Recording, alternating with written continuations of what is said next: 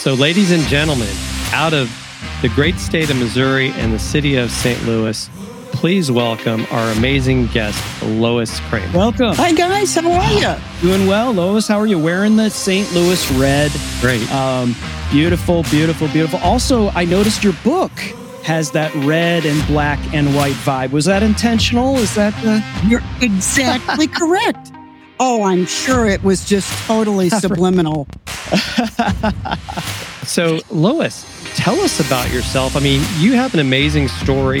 I, I remember listening at NSA, and you kind of told us like you you don't have the typical story, I think, of of folks, but you Mm-hmm. definitely are not one that's uh, not willing to take risk and, and go for it. Well, thanks. And, uh, you know, I'm thrilled to be with you guys and very honored to be asked. Thank you so much.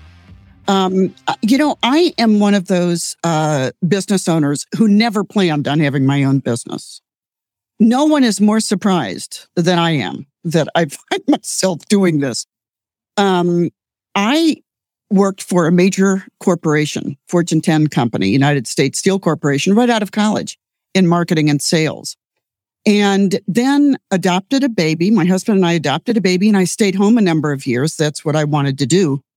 And then got a call from one of my college friends who said, I just gave somebody your name to call. Uh, she was in an office suites and he was a professional speaker. She said, he's going to call you. He's looking for somebody in sales and marketing. And I said, well, I don't want to go back to work yet.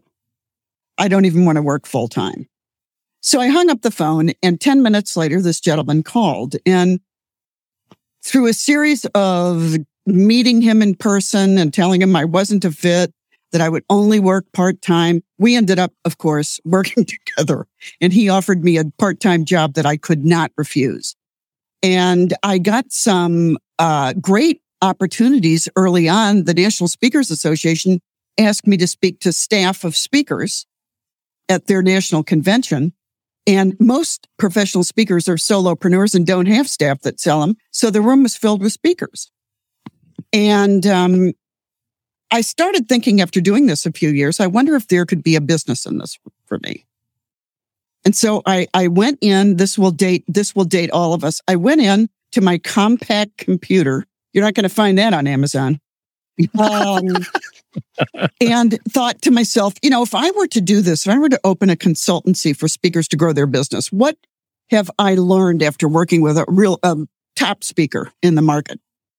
And it turns out I learned more than I thought after writing it all down. And so I thought, you know, I think I'll try this. And I'll give it a couple of years. If I don't make money, I can always go and work for somebody else, like I have all of my happy life. And uh, so in 1998, 22 years ago, I can't even believe it. Um, I decided I'd try it. And I was fortunate. I got business right away from some of those people who were sitting in my audiences who heard that I started my own business because I spread the word that I did. And um, it just took off. And so no one is more surprised than I, you guys, to be here. But I'm having a lot of fun. As you can imagine, this is a very niche business. All I do is work with speakers. The only speaking I do now uh, are to groups of professional speakers all around the world. And um, when I first started out, I did some sales programs for corporate sales teams for a number of years, but then stop doing that and just do this. And I absolutely enjoy it.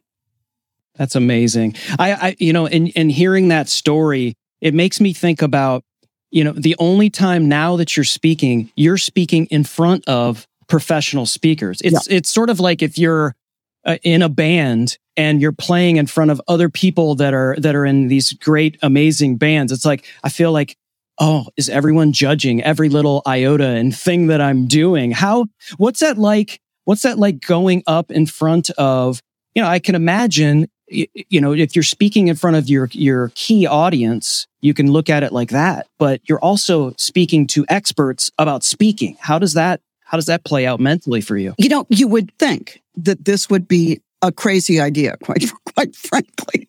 But I'll tell you something. No one wants you to succeed more than an audience of speakers. They are not being critical. They are rooting for you. And that's what I found out early on, or I probably would have been too uh, scared to go ahead and do it. But I have found them to be the best audience in the world. But also, as you just said, I am in front of my target market every time I speak to speakers. So the onus is on me to do a good job. And um, so after doing this about 20 years, I feel like I'm on the right road. And I, you know, I thoroughly enjoy it. I thoroughly enjoy it. and through, because of COVID and because we've been, um, uh, I, I don't want to say held hostage, but some people are beginning to feel that way. Um, I've had opportunities uh, uh all over the world. I spoke to a few months ago from right here where I'm sitting to 10 chapters in India, Professional Speakers Association, India. And it was at dark 30 in the morning, St. Louis time, prime time in India. But I mean, think about that. That is just amazing. And um, so I've taken the opportunity, had the opportunity to speak all over the world in this last year. And it's been a lot of fun and without the jet lag or the long layovers. So that's a plus. Yeah. and I would imagine uh, you know, we use the word pivot, right? I mean, it's probably overused, but you know, there's a, I, in speaking with, uh, you know, a number of people that, uh, you know, keynote speaking and speaking was either a large part of their business or maybe almost all of it.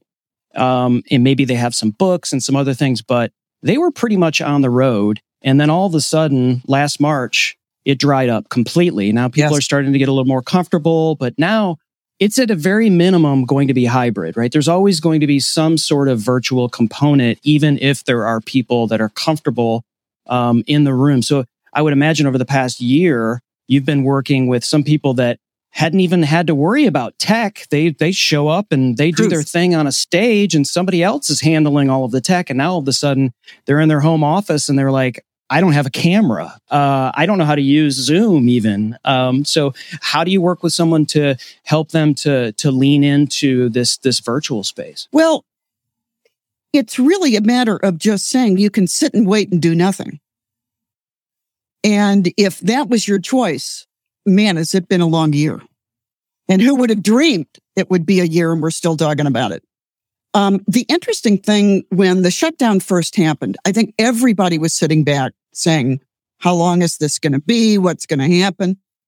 And then, uh, I kept telling my clients go virtual. I have been using virtual working with my consulting clients for a long time because I think it's important for me to see them, their reaction to what I'm suggesting. You know, if I give them a great idea, what I think is a great idea, and they're going, okay, you know, I want to be able to see that body language. And um, so I told speakers that you better get comfortable with virtual and you better start getting some experience because you have no choice. And the interesting thing happened that a couple of months in, when this we we saw that this didn't have a certain end date, uh, corporations and private businesses started using virtual learning and started hiring speakers virtually. And I told my clients now is the time to challenge these companies that the act of just having a meeting is an act of engagement, engaging a scattered workforce now when everybody's working out of their homes. But also, you can't afford to fall behind the competition. You can't afford to just sit and wait. You need to keep people learning and growing. And so the switch to virtual for anybody that heard me, I told them to get on board. And it is true. A lot of us have, a lot of us, I'm including myself, have had to up our game, our AV game, uh, getting a good microphone, lighting. Uh, I got a new computer, um, it, things that you need to really have a good virtual presence. Because right now, this is how we're being judged. And if we're not doing a good job here, we're never going to get an opportunity to be in front of them when the pandemic ends. And what I see coming out of this is a hybrid uh, meeting industry. What we know is this that people now know they can learn virtually. We know that it attracts a lot of people.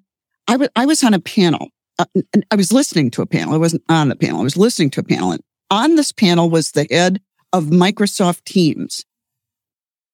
And he was saying that in 2019, they have a user conference. These tech companies have user conferences. You guys are probably very familiar with them. And I bet the audience is where thousands of people all come to these little tiny cities in California and end up staying two hours away in hotels because there's nowhere to stay. And they had 4,200 people in 2019 at, at Microsoft for their uh, users conference. And then last year, they went virtual. And what a good advertisement for teams to be able to go virtual. But you know how many people they had attend that conference? 50,000. 50 Incredible. thousand. Now, why would they ever consider not having at least a virtual aspect to their meetings ever again? They'd be foolish because Mm. they attracted literally people from every continent in the world who may have never traveled, who would not have ever traveled to that tiny California city. So we know that virtual is a good option for many people and the outreach that is possible is compelling what's going to be a challenge for professional speakers and consultants and experts is going to be, I think, how do I engage an audience sitting in front of me as well as people sitting in front of a camera? How do I engage them? And how do I handle that? How do I price it? Uh, how do I handle recordings? Because we know that if you're going to be on virtual, the odds are it's going to be recorded what kind of influence uh, can I, uh, or how can I capture, the, how can I protect my intellectual property when that's done? So there are a lot of questions going forward, but going forward, we are indeed. And I think it's going to be hybrid.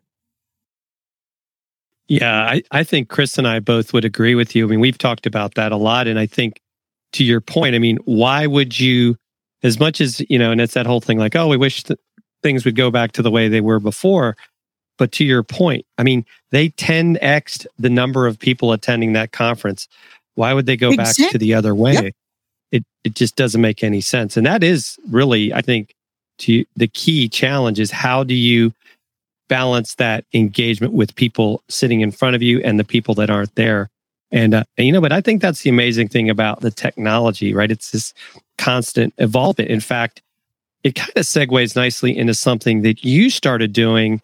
I don't know if you started in December or a little bit before then, but let's talk about Clubhouse because I could see where Clubhouse or Twitter Spaces and some of these audio programs maybe can be a key tie-in to these hybrid events. But but tell us about your um, we'll just call it Lois's adventures on Clubhouse and what that's done for your business. Well, I heard about Clubhouse on social media. Go figure. Huh?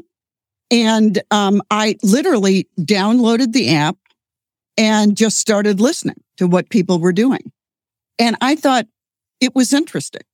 And in fact, I tuned into somebody, and I, I have to say, I don't remember who it was, was having a little um, uh, meeting on marketing. So I thought, well, listen to that. It was really good. I got some great ideas.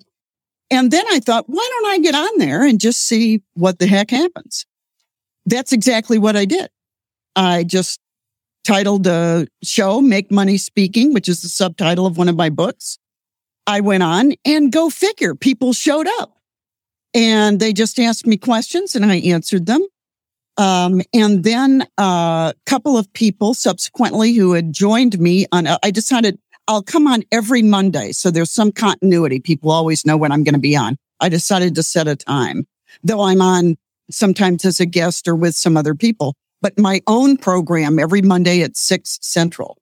And a couple of people who were there said, Hey, we'd like to co-host with you. We'd like to, to join you and co-host. And so I have two co-hosts now. and We're on every Monday and we typically pick a little theme that we talk about for the first 30 minutes. Uh, I do a two hour show. I know some people go on there for three, four, five hours. And I thought this certainly is not me. I'm not going to do that. Two hours is my max. Um, but I'll tell you, it's been a lot of fun. I got followers very quickly. It's so interesting. Just like any other platform, um, I think a lot depends on what you put in the profile on Clubhouse. That's the keys to the kingdom. What are you putting on there that prom- is promotional for you, for people to take a deeper look than just listen on Clubhouse? So I've put up some um, downloads for people who are listening to shows. If I'm having a theme on uh, positioning, I'll put an article on positioning or a chapter from my book on positioning there. And so I think that that's going to be the key. But I'll tell you, I've sold a lot of books on, um, for my clubhouse appearances. And, um, that's been fun. So I look at it as a way to promote what I do and also a way. There are lots of times that people who are just thinking about doing this for a living will get on and ask a question. And, um, I, I tell them about a product, you guys, that I created uh, years ago, a CD. Uh, and it's 50 minutes of me giving you every reason not to get into this business. That's really what it is. Because a lot of people think speaking, oh my gosh, you get paid that for an hour? You've got to be kidding me. I'm in the wrong business. And a lot of people don't realize that when they start this business, they spend 99% of their time marketing and 1% on the platform. That it's hard to get any opportunity. And we only uh, get an opportunity, uh, you know, early on. It's just fortuitous when you get your first opportunity. And then you've got to leverage the heck out of that. So it's not an easy industry to get into, quite frankly. Um, and I feel like I'm very real with people. I want their expectations to be real uh, about it. And I'm one of those people who don't say, just jump into it. It's fun. Uh, obviously, I like it, but it's a difficult, difficult industry. Yeah. And I, I love how you said that you're real about it. And we're, we, we are, are capturing that energy here virtually. And I think a lot of people forget that the phone or an audio only thing, that's actually virtual. And that's another way for you to transfer that energy um, that you would have maybe on a speaking stage. It's just another opportunity, an, another way to broadcast yourself in, in some way, shape, or form. And people are connecting with you. Then they're going to your videos. Then they're going right. and getting your books and all of that. It's just another avenue that you can, you don't always have to go with what everyone else is doing or what uh, you you know you may not be comfortable with it but it's a, it's an incredible opportunity while there are stages that are dark and and collecting dust to uh, be able to to show that to people so I, I love how you've leaned into that and you have these these great you have this great sound you have this you know and a lot of people are are you know leveling up on on Clubhouse and buying you know Rodecaster Pros and yes. and huge four hundred dollar microphones, yep. but you don't really need to worry about buying all of that gear to just lean into it because I think you said to us like your phone is all you really need. Yeah, I use a headset and and my phone, and um, it's it the quality is great. Um, if it weren't, I would, I would upgrade that. But quite frankly, the quality is great. You know, I think of it just like any social media platform. Try it. Are your buyers there? Are people there who can buy you there? And, um, on Clubhouse, mine are. Will they? I don't know. And kind of what I decided was I'm committed to this every Monday at six o'clock central until it stops being fun for me. And mm. when that happens, I'll do something else. But right now I'm really enjoying it. But I think that that's, you know, social media can just suck the life out of, out of people. You've got to find where are your buyers and what is, uh, what do they like to hear from you? And then leverage the heck out of that platform or platforms. But I'm not active on every plat. For, for example, Pinterest. I, I put a couple things on Pinterest, I think two years ago, and that's the last time I've looked at it because my buyers aren't there. Yeah. So I'm not going to spend time uh, doing it. And, um, uh, you know, I can be found on a lot of social media. I'm very active on it, but I'm really spending quality time on the platforms that bring me the results that I need for my business. Amazing. And, and Lois, yeah. what do you think? Uh, what for for speakers? What do you think those platforms are? Is it Twitter? Is it LinkedIn? I mean, I don't know so much that it would be TikTok or some of those things. I mean, what what are your thoughts? I there? don't. It's not TikTok for sure. I I I think that LinkedIn is the most um, productive platform for professional speakers because it is where business leaders gather and business, the people who buy speakers, decision makers gather. That's where speakers need to be, where the buyers are, the people who can write the checks. And so I think LinkedIn is where I tell my clients they need to be really focused and make sure they're putting out great content, consuming great content, and engaging and connecting with decision makers or people who can drive a decision. Um, I still like Twitter. I, I have to say, I still like it. I get pretty good engagement on it. Um, I think it depends upon what you're doing, really. I am act, very active on Facebook. A lot of speakers are not necessarily for their business. That's the difference. But I have a membership group. Uh, I meet weekly with a certain number of speakers. A private membership group I run on Facebook. I host it on Facebook. And um, so I'm I'm pretty active myself. I'm most active on LinkedIn, Facebook, and Twitter, and now Clubhouse. But you've got to awesome. find where you're going to be most effective. Yeah, Lois, right. I, I, you know, we've got um, we've got your book here, um, and uh, I, I, wanted to touch on that because I know um, it's it's something that you've sold a lot on Clubhouse, and we we hope to sell a lot for you on on Amazon as well. And you you touched on uh, the pandemic and and you know we're hopefully people are starting to feel like we're coming out of this yes. thing a little more comfortable with uh, vaccinations and and all of that stuff right and so you know everyone talks about getting back to the quote unquote uh, you know normal but we but you touched on the fact that it's at a minimum you know likely to to be hybrid so how do you when you're working with a speaker you know pre-pandemic or now feels like the wild west in terms of how they would determine a pricing structure and how they what they would charge for going here or going there. So when you're working with speakers, and I know there's there's a huge laundry list of names of, of speakers, Jeffrey Gitomer, just like a, a huge amount of great, fantastic speakers that you've worked worked with.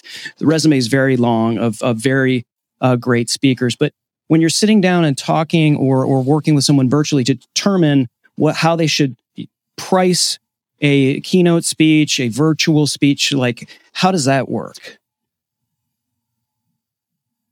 That's a great question. And I think one of the hardest decisions when you're in an intellectual property business like speaking, and that's the business I consider myself in. It's an intellectual property mm-hmm. business. People are buying what I know or what I write, what I teach. I think the biggest, one of the biggest challenges is setting a price to the value of your intellectual property. And so, you know, in a simplistic way, I would say, well, it's what the market pays typical people who do what you do, which is, uh, you know, doesn't answer your question at all. Right. Uh, but what you need to do is this. You need to look for other speakers who speak on similar topic areas, similar, similar expertise, see what they're charging and see how long have they been in the business? What kind of clients do they have? And I think that this is a good way to a, kind of a good barometer to decide what my fee should be coming out of the gate. I think that that um, it's going to be interesting as we get into hybrid how we're going to price this because when we shifted to hybrid, everybody and their mother were asking you to discount because it was hybrid. I never understood this because I, you know, I, I said at first, it's the value of my intellectual property, not my delivery system. Why does it matter if I'm standing in front of you or I'm on camera doing it? It's the value of my ideas, tactics, and techniques that you can utilize that you're buying. Um, I, it, but the reality is this, that whether you are speaking in person before COVID in person after COVID or virtually, everybody wants to negotiate. And it, hmm. the, it, this is not an unusual thing to be asked to negotiate. I thought that it's unusual for people just to automatically discount a virtual event. When I've been doing virtual events, I work sometimes even harder virtually right. because I'm concerned. I want people engaged. I want them to enjoy what they're doing. I don't want them falling asleep. You've got to gauge how long can I speak before they nod off you know, that kind of thing. And um, so, in some ways, I think it's harder. Of course, the only layover I have is in my kitchen. So, there's a big advantage to time saved than uh, getting on an airplane. And I, I'll tell you, uh, one of the things I realized early on, I don't miss airports as much as I thought I would. Um, and I'm going to be choosing now probably to do most of my events uh, internationally virtual. And um, if uh, a speech is in a city I don't want to go to. Uh, this might sound arrogant, but I probably will do it. I have gray hair now. I can be picky. But, um, but I think price wise, getting back to what you said, I think there's going to be this combo plan now when we, when we, uh, get out in the marketplace. And I think it's already starting. And mm. you're going to have to set a price for in person plus virtual. And then you've still got that recording. And it's up to you to manage as much as you can that recording, the value of that recording to someone. Mm. And it's also your responsibility to stipulate how that will be used. And I realize that uh, if somebody records it, I'm not going to know a lot of times if they're going to use it. I mean, let's be real. I gave that up long ago. In an intellectual property business, be prepared for people to share what you do. I call it marketing. I used to call it aggravating. I call it marketing now. But, but for example, um, I tell my clients this: if they're going to record a virtual, stipulate how long they can use it. So for a period of six months, you can use this in house. You can't use it outside of your company. You cannot sell it anywhere. Monetize, right?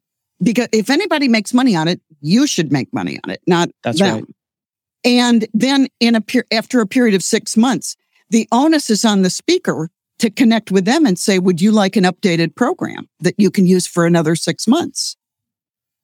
Boom. And uh, so this is the way it's going to be because in the before times, guys, in the before times, we actually had a lot of control over that video, uh, more control over that video than we do now. But th- that's just the reality of it. And I don't pretend to control what I can't control. And how many people are going to go sue somebody? Are going to hmm. actually pay attorney fees to go sue somebody? Um, very few of us, mere mortals, will be mm. doing that. So, um, but I do think that you have to be aware of all of the all of the different ways people are going to use what you do, and make sure that that they value this. And it's your responsibility to make sure they value it. But do an online search for fees that is not hard to find out.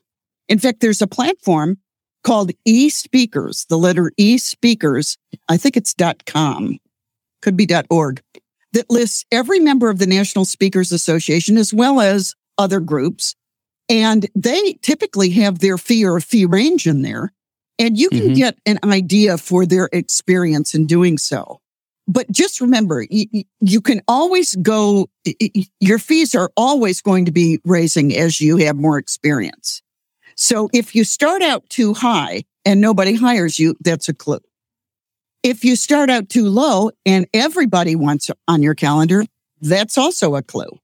So I, yeah, I say that um, my calendar always has ruled my uh, fee. I have always thought, am I too busy? I want to hear a little pushback. When I stop hearing pushback, that's when I know I'm probably not charging enough. Yeah.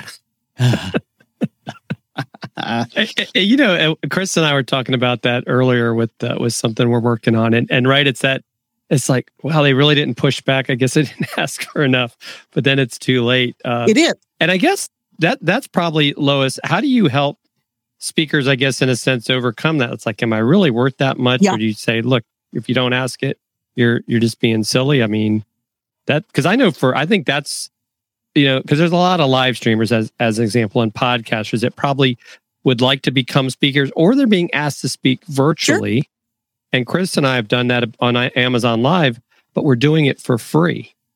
But the reality is there's not a lot of people speaking about Amazon Live as an example here, or some of these First of all, things. let me give you a virtual slap for doing it free. ah. Here's here's the thing. And you just said this well, Jim. You can ask for a fee and somebody can say, no, forget it. What if you lost if they say that? Nothing. Nothing. I, I have something that I say all the time. You risk a yes every time you ask for something. Are you willing to take the risk? I like Love that. Risky, yes. Because if if if I were you and I said, you know what, we've got this great platform, we're Amazon.live guys, we have a lot of followers. and you give them a price and they say, well, we don't have a budget for this. You can always say this. If I could waive my fee, what else of value could you offer me? Mm. And then you you you could tell you were a born salesperson. Well, like that is that is a fantastic way to sell. And it, what it would it take is. to put you in this car today? Yeah, exactly. Which is not my kind of selling. But my kind of selling is anytime anybody asks for anything, you ask for something in return. They ask to lower your fee. If I could do that, what else of value could you add to make this commensurate with what my other clients pay me? This is what mm. I think you should be asking if you feel confident in that fee. And confidence really comes from experience. Confidence comes from me, me going in, doing an event, having a happy client, them happily handing you a check and you going on your way. That's how you get confidence. And it's how you get confidence in asking for money. Sadly, the only way to get confidence is to do it. And you always have a fallback to say, uh, and I never say free speaking, by the way. I always say I may be willing to waive my fee in consideration of certain things. So if somebody says I have no money, or if somebody lowballs you and wants to give you a hundred dollar Amazon card, which is not a bad thing uh, for Amazon or us, um, we can say we can say if I could do that, what else of value? Because this my other clients pay my fee, and so I would need to have some value. And I've got a whole chapter in my uh, Book More Business, Make Money speaking book on what do you consider value? What would be valuable to you that you can ask for? Uh, because I think that that's important. And people are always asking us to negotiate fees. That is always going to be the way it's going to be. We just have to be prepared for that. And we also have to be confident in what we have to offer. And, and that comes from doing it. That's amazing. Yeah. So, and the other thing I think it's it's related to pricing, and it's also related to you spoke earlier about how um, when you are on stage and you're speaking to other speakers, and those speakers are they are rooting for you the yes. entire time, and it reminds uh, me and and and Jim of the podcast community, some of the live streaming community that we're in. It's a you know iron sharpening iron. Um, you know it's going to lift all ships if we can kind of work together. Yes. How important is community? for uh, for this for keynote speakers and the, and this, the whole speaking uh, business. Incredibly important, and that's why I think that this shutdown has been so hard on on speakers. Mm-hmm. This can be a very lonely business. Most of us are solopreneurs. I am working in the same office I've worked in for 22 years. So staying home was not new to me, having this as home base rather. Uh, but uh, and a lot of speakers are just like me and outsource uh, i outsource a few things in my business but they don't come here and work in my office and so it can be kind of a lonely business and so missing uh, chapter meetings uh, like jim just said i just did a chapter meeting for the atlanta chapter of nsa i go all over the country and and do these all the time and i have friends and clients in every chapter after all these years and I really love going. It's like old home week. And so you really do miss this when, uh, when we can't gather with our peers. Uh, and really, when you think about it, people who are used to working in an office are relegated to a home office. They're missing community in many ways, uh, just as well. And so one of the challenges has been, how do I create community virtually? And that's been the people who have done the best virtually are people who realize that and uh, organizations that allow some community building within a virtual program, like get room gatherings. Uh, National Speakers Association did their winter meeting virtually. We're doing our convention in July in person and virtually. Right now, we can have 250 people there in person. We usually draw about a thousand. Uh, we think they're going to raise it to 500 before July, before it happens. But still, we're going to have virtual as well as in person. And so how do those people virtually create communities? And so what NSA did for the winter meeting, we had gathering places between speakers, between programs, uh, where we said, if you just want to gather with people, talk about, we had rooms that followed up on a certain speaker's topic, rooms that you could just go to and eat lunch, put your lunch in front of the camera, eat it with people. So you look for different ways to create community, but that really has been something that, um, that we've missed. I've missed it, certainly. I have missed it. I haven't missed the flights, but I've missed the people at the end of those flights. That that is amazing, Lo- Lois. What what do you see as? I mean, I even think based on some of the things that you talk about, your booking more business doesn't even just apply to uh, speaking, but like in the case of some of the Amazon influencers that may be watching this, is how to partner with brands because we get a lot of offers now where these brands want to give us things for us to show it on our show as an example. Sure. But it kind of goes back to there's only so many people that have the ability to do this. So I, I like your idea of like, you know, well, hey, we're going to do that, but what do we get in return if you're not going to pay Yes. us to have the product on there? Yeah. That's what you, you know, it's not selfish to ask what's in it for me if you're a business. So I'm not shy at all about asking what's in it for me. I'm not shy at all if I say, you know, if I could do that, if I could waive my fee, what else can you do for me? And Mm. I'm also not shy about having a list of things that I consider value. Now, that prospect might have even, I- I always say ask and then be quiet and see what they say because I've been offered some things much better than what I was ever going to ask for. And so, so God forbid I limit myself by giving them my own take on this. But I, I do think that um, it, it is not a selfish thing. And when you do that, it, it, it can be a win-win for both of you. And I think that a good partner would want there to be something in it for you.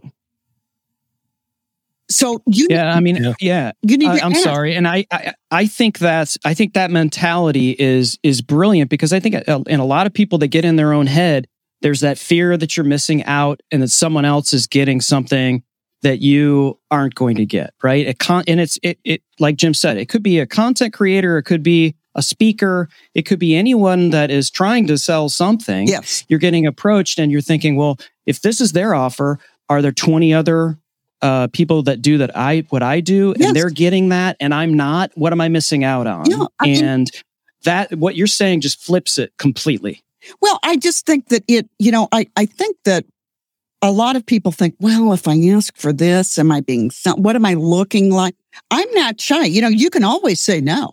That, that, and, and really being able to say, you know what, this doesn't work for me, but I wish you good luck. Mhm. Nothing wrong with that. And, um, you know, I became comfortable with no years ago, guys. um, you know, not to take things personally when something I didn't like didn't come to fruition. Um, and, or when, um, somebody, I talked to somebody and they decided in the end to, uh, not use my services. You know, I, I look at everything. This, this is probably very simplistic and, um, but I'm pretty simplistic. If somebody said, you know what, this doesn't work for me for whatever reason, you're too expensive. I don't like your personality. I never work with anybody with gray hair. I don't know what it is. I always say to myself, I'm just not a fit for whatever reason. And I literally say that to the person, even though they might say, I hate your personality. I'm saying it doesn't sound like I'm a fit, but I wish you good luck on your journey because I do. There's enough Mm. business for me uh, that I don't, and I don't want the responsibility of appealing to everybody. That's great. And it doesn't, it, you know, if, if you take that mentality, I'm not a fit, then you don't take things weirdly and That's personally. like, exactly it. oh, was, was, am I not good enough? Yep. Do, do I, is there something about how I look, how I present myself? All of those things that can creep in uh, that mind junk. And then it prevents you from getting that next thing because it just, That's it right. works against you. I love, I love that mindset. It's awesome. I, you know, I look, I tell speakers this. If you're uncomfortable, and I hear this a lot from speakers, well, I'm uncomfortable talking about myself, which I just say, well, get over it. Kind of like my virtual slap I gave you guys. You need to get over it. Um, but I- I do think that you are your own best advocate. You have to be your own best advocate. And you have to be able to negotiate to really make a living doing this. You know, I, I always say this when I go to the grocery store, and I was just there yesterday, and I get a gallon of milk and a loaf of bread, and it's 425. I never say to the cashier, would you take $2 for this? you know, I just don't. It, it's either a fit or it isn't a fit for what, it, for that reason, it's, it's obvious. But with us, with our own pricing, it, it, it's a little bit more fluid. The situation is a little bit more fluid. But I do pretty much end up saying this is either a fit or it's not. And that is the way that, that I put it in my mind. And I always think that uh, what is right for me will come to me. What isn't mm. will go somewhere else and they'll get what they need value wise somewhere else. And I might sound like an idiot, but so far it's worked for me. yeah, and well, I think and I sometimes get... it's worked uh, in in in the businesses that that I've been involved with. Sometimes you send them on their way and say we're not a fit, and uh, you know you feel like you're getting nickel and dimed, and it's like you know what this isn't working, and they're just shopping around and they're coming back. That's absolutely uh, right. That has happened several times to me. Um, and I, you know what? And I think, and this is not manipulative. I think sometimes when you just say, you know what, it, I for example, I had a gentleman call me about, I wanted to talk to me about working with me. So we talked. Then he called again the next day. We talked again. And the third day he called me in a row with more questions. And I, I said this, if you don't know by now whether I'm a fit for you, I'm probably not. Of course, he immediately hired me after I said that. But I didn't know that was, what was going to happen. My point was, look, it is what it is. Right. And uh, I'm either a fit or not. And and I never assume I'm a fit for everybody. Mm. Because I'm not uh, for whatever reason. Well, this has been this has been amazing, Lois. We'll have to have you back if you come back sometime. Absolutely. And and tonight on Clubhouse, what will you be talking about for those folks that might want to join and Thank you. listen to you for the first time? Um, tonight on Clubhouse, we're going to talk about selling by outcome. I have this big belief, especially when selling intellectual property services, that what people like to buy are the outcomes that we bring them when we work with them, not the systems that we bring or the five steps to whatever. They want what does, will the outcome look like for me? What will my people do differently as a result of listening to you and your program? So that's what we're going to talk about. We talk about that for, um, I usually, um, talk about it for 10, 15 minutes and then we start taking questions. But then it's questions really about anything speaking. And, um, but oh. we always like to have a theme going in to get things started. So that's, that's our theme tonight. Awesome. That's amazing. And so for those of you who are, who are watching, um, on Amazon and listening later, maybe via a podcast, make sure you go check out Lois Creamer on Clubhouse. And of course, go to bookmorebusiness.com. Grab this book. It's amazing. It, uh, it, it applies pre, um, during, post pandemic, doesn't matter. Lots of fantastic principles for you as a speaker, but also as a content creator. Lois, I can't believe how much you know, I'm not a speaker. I don't have aspirations to be one necessarily, um, but I got a ton of him? great intel you. from you. This has been amazing, thank and thank you so much for sharing your time with us. Yes, thank you so much. Thank you, Lois, so much for joining us, and look forward to continuing to learn more from you, and hope to have you back again sometime. Because you know, I think we just scratched the surface of some of the things that you can teach the folks here on Amazon. Well, it's been my joy, privilege to be with you guys. Appreciate you both. Thanks so much. Thank you. Thanks so much, Thanks. Lois. And as always, from Jim, myself, and Lois, don't fear the gear. Thanks for listening to Dealcasters. Congratulations, you've taken another step forward in your content creation journey. Please don't forget to hit the subscribe or follow button here in your favorite podcast player so you can be reminded every time we drop an episode. We love hearing from our listeners and viewers. And if you're wanting to watch our shows live on Amazon, feel free to follow Dealcasters Live as well at dealcasters.live. Follow us on Twitter or subscribe to our YouTube channel. where we also included added content that you cannot find anywhere else. If you have questions about this episode or have something you want us to review, you can also email us at dealcasters at dealcasters.live. Thanks again for listening, and you know the deal. Don't fear the gear.